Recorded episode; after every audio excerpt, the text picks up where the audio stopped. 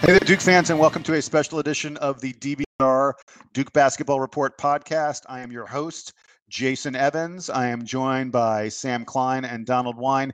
Guys, we are just minutes after, eh, well, a half hour or so after Duke has beaten Utah. That is when we're recording. Before we get to the game, I want to hear from each one of you about how, where you watched it and, and the circumstances of you getting to the podcast because it, it has not been easy to get the three of us together. Sam, why don't you start?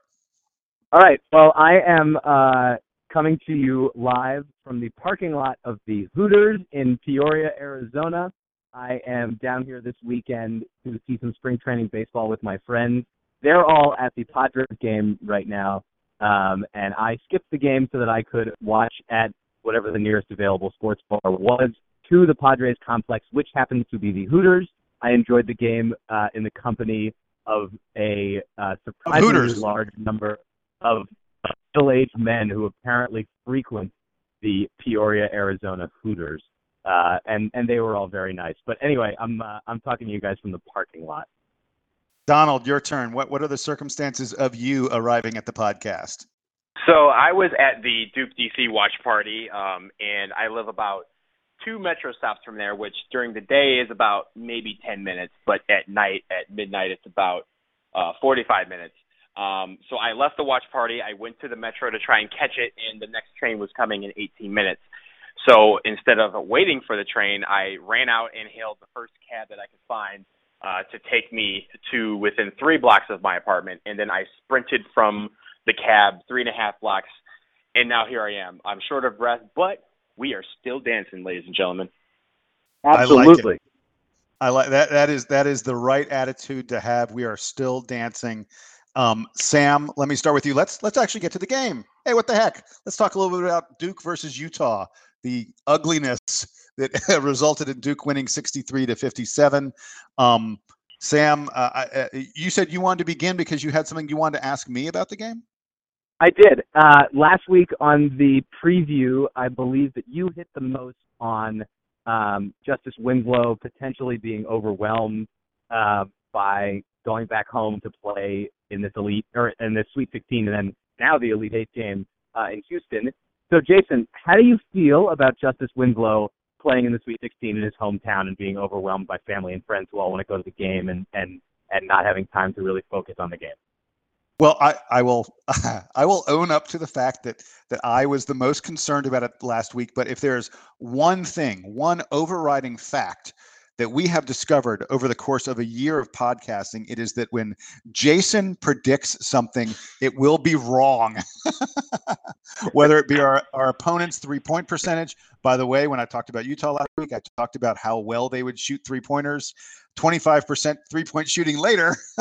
but yeah, the big thing was me being concerned about justice, and um, uh, my concerns were not founded at all. But but Sam, go ahead and continue. Give us your analysis of what uh, what you saw and enjoyed um, in that game. Uh, I, I let me, uh, as far as justice is concerned, the, when they threw up the statistic that said he'd scored more than half of Duke's points in the second half, that's when I knew that I was going to be taking some heat for for uh, for saying that he might not have a good game. I was wrong. I was wrong. Yeah. So um, to to your point about Utah's shooting, I think the one thing that we failed to cover last week uh, in previewing this game is that this game was going to be played in a muted black box theater and not in a basketball stadium. Um, so you you could see on the TV, and I like I said, I was watching it at a bar, so I couldn't hear exactly what was going on at the game. Um, but I could see that they had those big curtains up, um, and it looked like none of the fans could see the game because they were all basically sitting on the floor. Uh, and this neither, could the assistant the coaches. Yeah, and neither it's like no one could see, no one could see the game except for the head coaches and the referees, and and it appears the referees couldn't see the game either. Um, but uh, I think that's not, uh, well, I, I think we'll get to that. But that's not as important. We don't want to talk about. We don't want to focus on the referees. Um, but you know, the state of college basketball in 2015 is that is that these big postseason tournaments get played in these awful, awful places that are not designed for basketball. And the result, uh, the main result, and we've heard Duke players and, and Duke coaches talk about this before, and people from other programs, is that um, the consequence of playing in these weirdly shaped arenas is that the players can't figure out how to shoot. Um, and and we saw that tonight on both sides of the ball. Um, most of the successful offense happened at the rim, uh, and in the first half, Delon, well, Delon Wright really wasn't all that useful for Utah for most of the game. He dealt with foul trouble, obviously, in the first half. Um, but in particular for Utah, their scoring all came from the two big guys in the first half, and and really from nowhere else. And and we talked about last week how dynamic, uh, you know, and capable their um, their backcourt is at scoring, and we didn't see any of that tonight. Uh, it sort of felt like a like a downer because we didn't really see the Utah team that we that we expected to see, and then and then the same thing for Duke. Um, although Jahlil Okafor really didn't have have a game tonight, he seems to be really frustrated by the double team, um, and maybe that's something that we can talk about because I think that Gonzaga is going to present a lot of the same problem um, for Jahlil on offense that that Utah did.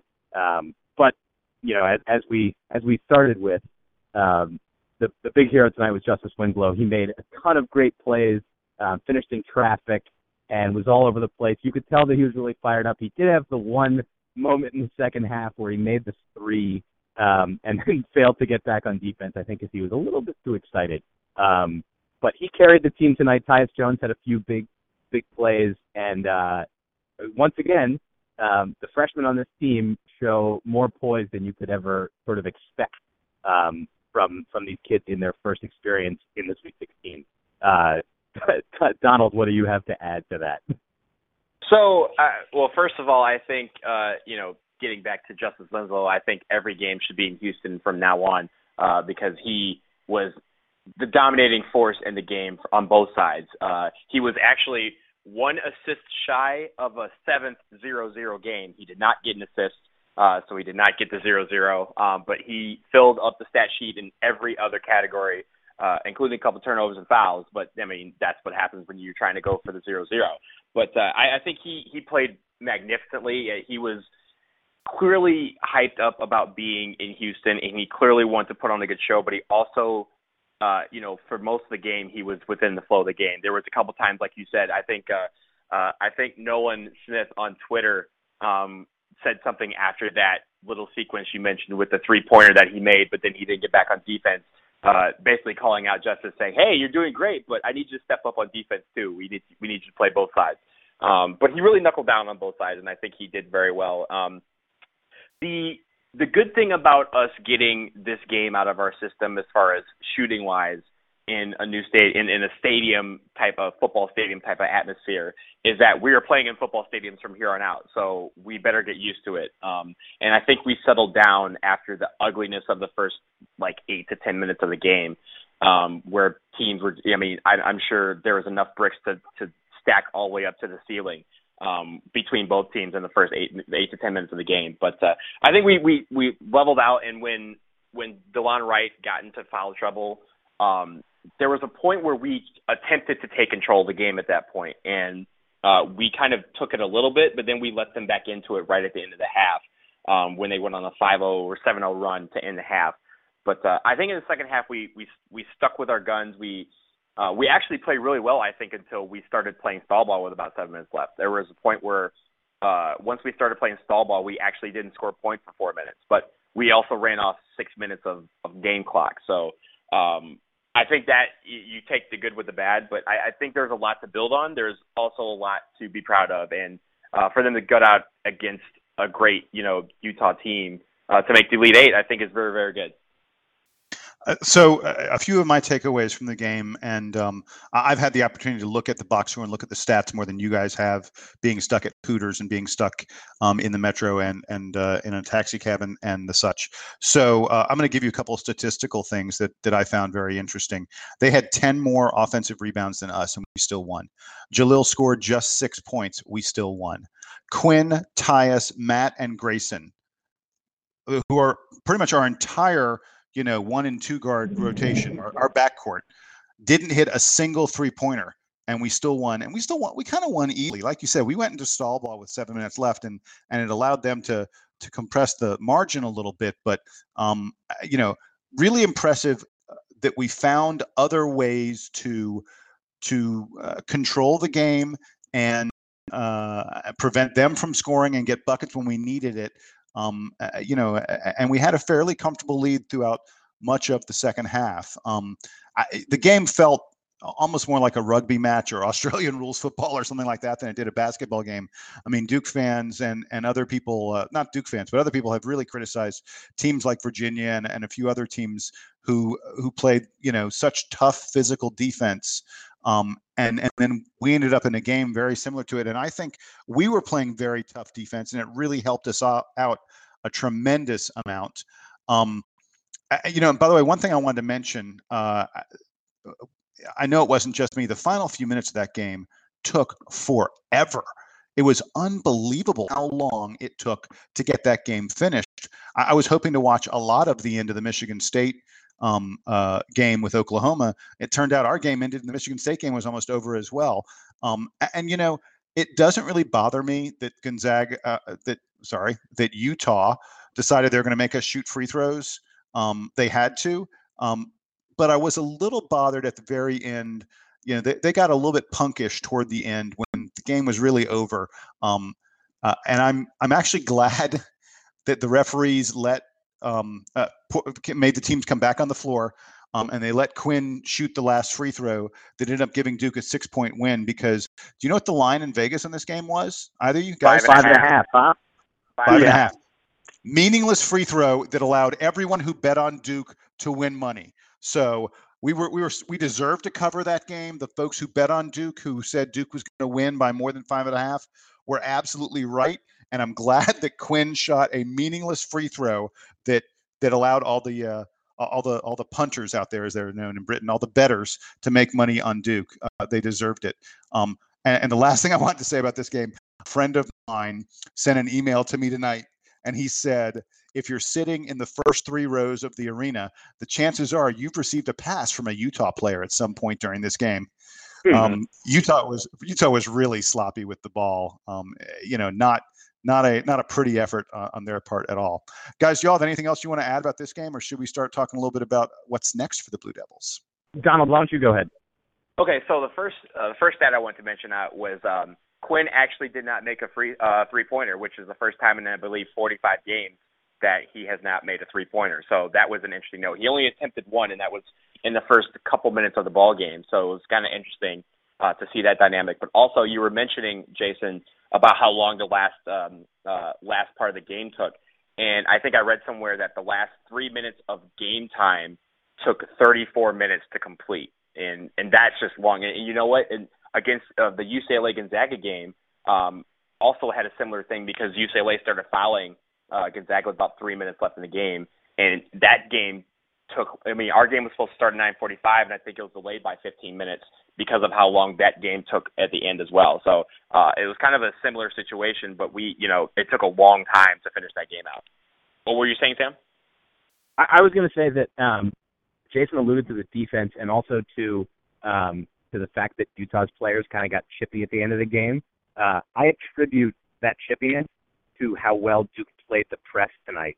Um, they they they earned that one ten second call in the second half, um, and they were all over the place on that press. Uh, Utah was clearly not prepared for it, and you know one of the themes of this season uh, has been how often Coach K has been uh, has been willing and able to change the makeup of the defense to fit the opponent.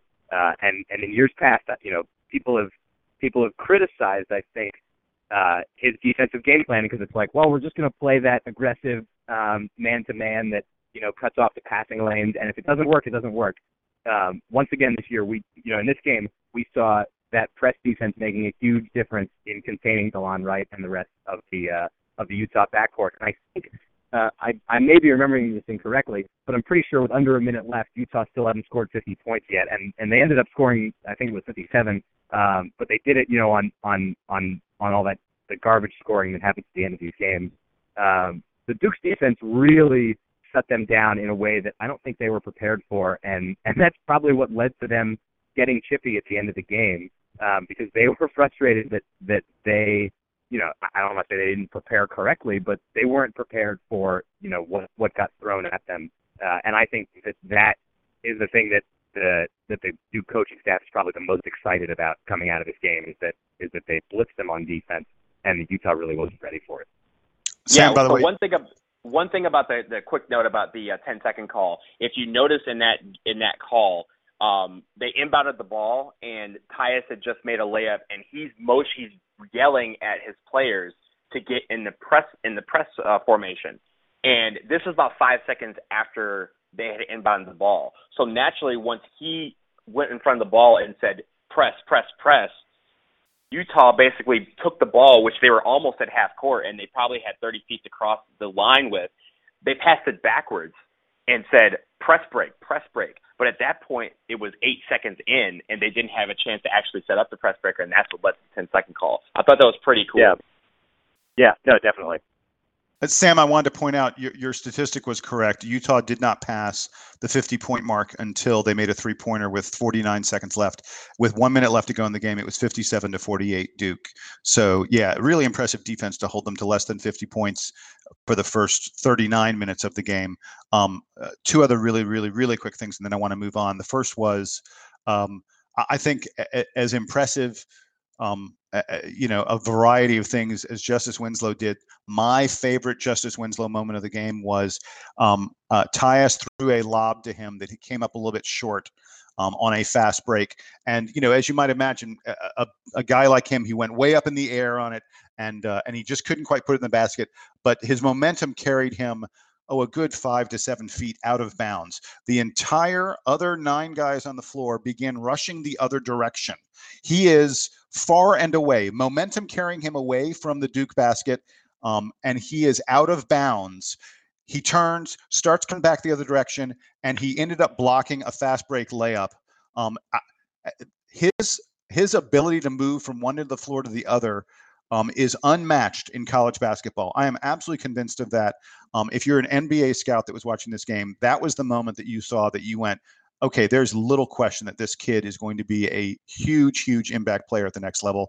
I'm not talking about it, you know, because I'm trying to urge him to move on, but but uh, I think that is the one thing he does more than anything else that is like uh, on a different level from everyone else in college basketball right now is his ability to move up and down the floor at at incredible speed with incredible athleticism.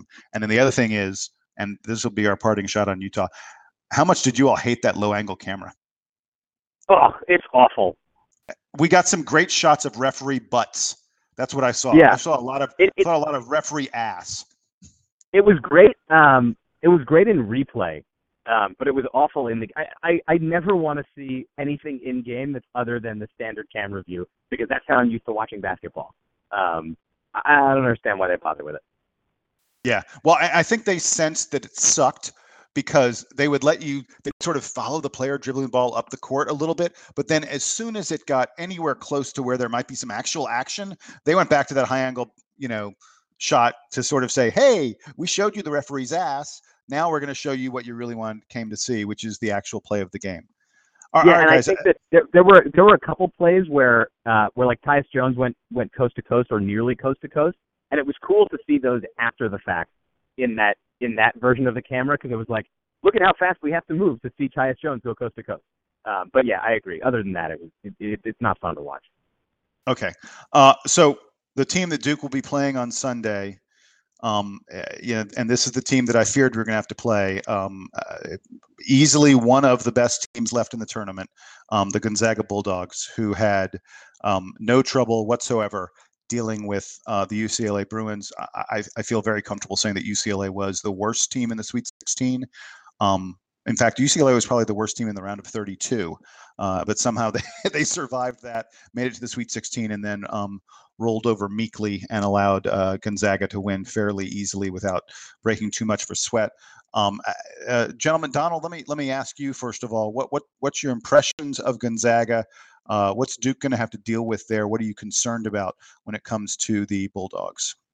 Uh, well, watching the game tonight, um, it was kind of hard to gauge because um, their big man Karnowski is was just destroying UCLA, but I don't think UCLA had the size to really match him. He just kind of looked like a man who was like taking you know like middle schoolers lunch money in in the playground. It was he was getting balls on the ground and there'd be three guys on him and he somehow would just kind of maneuver his way around three guys and lay you know lay in the basket. Um, and he did that at will for for most of the game. But uh, you know, I you know, Pangos is is the real deal. He's you know as great as advertised, and uh, uh, I think we have to also watch out for uh, Kyle Wiltjer, um, who didn't have a good game tonight, but he has been really you know one of their main guys this year. Um, you know, as you all know, we he came from Kentucky. He was, I believe, he was on the Kentucky team that won uh, in 2012.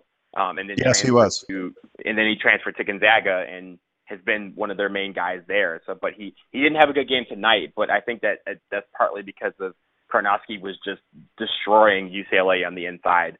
Um, but he's going to be kind of that X factor there with their length um, with those two guys, and Pangos kind of running the point, um, I, and Gary Bell as well, um, who did a, a decent job tonight.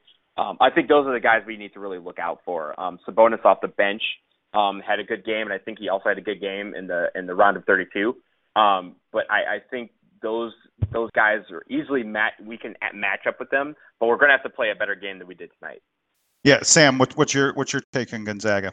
First of all, thank you to, to Donald for that. Uh, I, I think that all those points are valid. The thing that I am most concerned about um, is that we saw tonight how a team can really neutralize Jahlil Okafor. Um, and I, I, mentioned this in talking about Utah.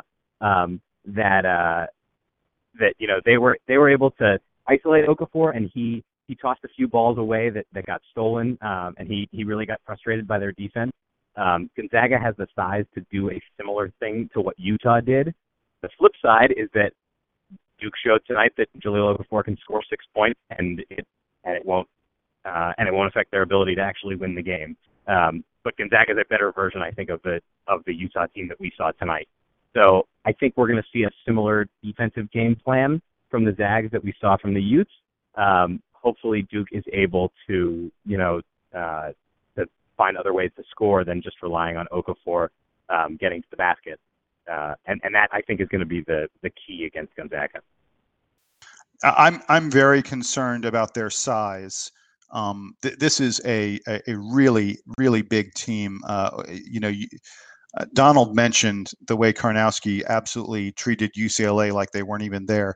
Karnowski, uh, you know, we think of Okafor as big. Karnowski's 7'1, 288, 290 pounds. I mean, that is a that's a big, big boy. Kyle Wiltjer is 6'10, 240, and he takes you outside because he shoots three pointers really well. Uh, Domantas Sabonis, um, Arvydas Sabonis' son, is 6'10, 230. These guys are are man mountains. They are huge. And Duke, you know, for the most part lately has gone small. Uh, we, we, we've, you know, uh, Amile Jefferson, by the way, we, we didn't mention Amile. Amile, I thought, had a really nice game, probably his best game in, in several weeks for Duke tonight.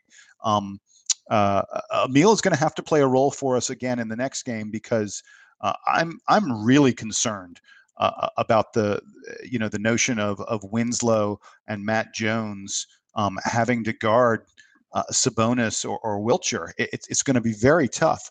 Um, uh, the other the other thing to me is it's going to be really interesting to see which of the two teams between Duke and Gonzaga is able to figure out how to shoot at these baskets. Um, as bad as Duke was from the perimeter in this game tonight, with with Justice Winslow being the only player on the team to hit a three pointer, think about that for a moment. Winslow was the only guy on the team who hit a three pointer. Gonzaga was was way worse than Duke from the perimeter. Gonzaga was three of 19 in the game against UCLA. They still blew UCLA's doors off, but they were just three of 19 from three. And, uh, you know, Kevin Pangos was one of seven. Gary Bell was 0 of five. Kyle Wiltjer was 0 of three. Well, here's the problem Pangos and Wiltjer, those guys usually hit a, you know, well over 40% of their three pointers. Gary Bell Jr. usually hits around 35 to 40%.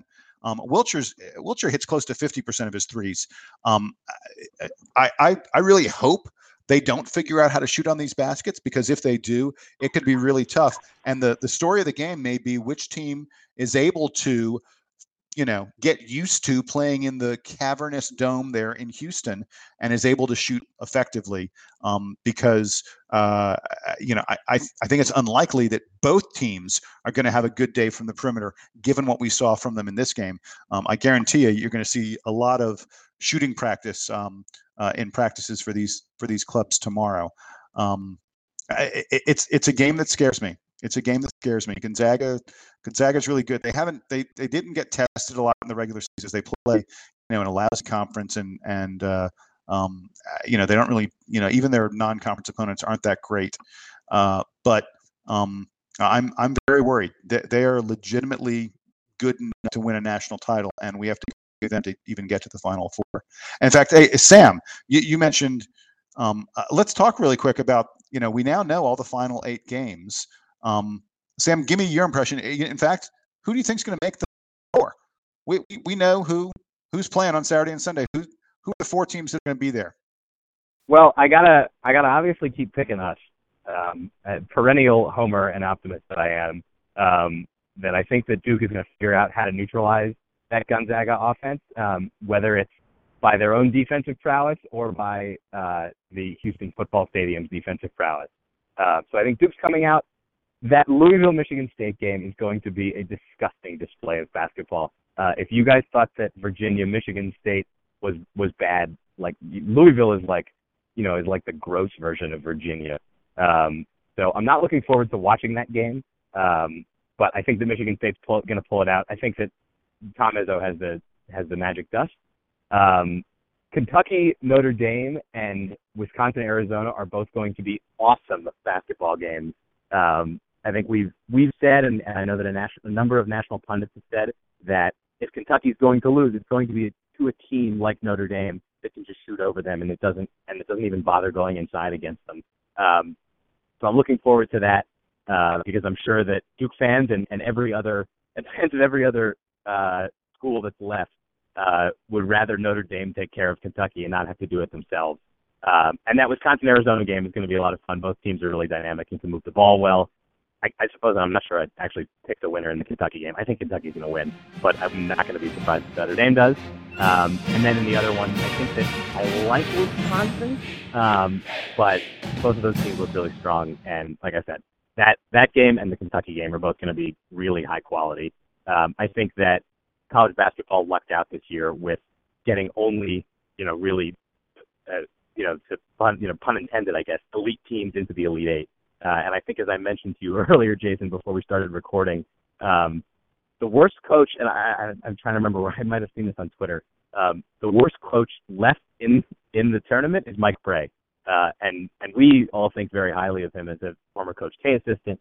Um, he's probably the worst coach left in the tournament. I mean, he's going up against K and Mark Few and and Bo Ryan and Calipari and all the rest of those guys. Um, so it's uh, it's a really great elite eight. I think that college basketball has to be really happy with the teams that are left, even if they're not the top seeds. You know, in the case of Louisville and Michigan State, um, the rest of it looks really great. Yeah, your comment about the coaches, uh, Brey is probably the only one of the guys who are playing who isn't either presently in the Hall of Fame or is extremely, extremely, extremely likely to be in the Hall of Fame, you know, at some point before his career is over. Donald, your turn. G- give me your final four picks. So uh, my original Final Four is still intact. Uh, you know, I, obviously I, I like us against uh, Gonzaga. Um, Louisville is still alive, and I think you know they. I, I agree with you, Sam. It's going to be an ugly game uh, up in the Carrier Dome. There is going to be a lot of bricklaying um, in that game, a lot of a lot of scrappiness. But I I think that Louisville still can pull that one off and, and make it to the Final Four and, and ensure an ACC team being in the final. Um, on the other side, I, I agree also that the two games tomorrow are probably the highlights of the weekend, um, other than us, of course. Um, I think I think Notre Dame gives Kentucky a run for its money, and I think in the end that Kentucky still pulls it out. And Wisconsin, I think, squeaks it out against Arizona. A lot of people are picking Arizona, and for good reason. But I I think Frank Kamix, uh, Frank Kaminsky uh, actually uh, is the one that kind of wills them to the finish and gets them to uh, Indianapolis. Uh, so uh, for my final four, um, uh, I, am I'm, I'm going with Kentucky over Notre Dame, and uh, even though I've been the guy, you guys remember the moment the brackets came out, I talked about how much I was dying to see Notre Dame play Kentucky. I think they will give Kentucky a lot of a lot of trouble, but um, I'm looking forward to Duke being the team to beat uh, Kentucky. I, I, want us to take them out. Um, obviously, I'm going to pick Duke over Gonzaga. Uh, I, I, like you guys. I, I, like Louisville over Michigan State. Um, I, I, just think Michigan State's been riding a wave that um, I don't think it can continue. And uh, but good God, what a dreadfully ugly game that's going to be. And and I'm going to take Arizona over Wisconsin because uh, they played such a close, tight game last year at this exact point, um, and Wisconsin managed to pull it out. And I think it's just Arizona's turn this time. Um, and I think Arizona's been playing better than Wisconsin the past couple weeks. Um, and I think Arizona's still a little bit mad that they didn't get a number one seed. I think they felt they deserved it. I'll, I'll say one thing about the Final Four: um, the winner of the Duke Gonzaga game is going to be a major favorite over the winner of the Louisville Michigan State game. Um, either Duke or Gonzaga, I think, are are really uh, pretty significantly at this point better than Louisville or Michigan State. And I think we caught a little bit of a break with the seedings in in that regard.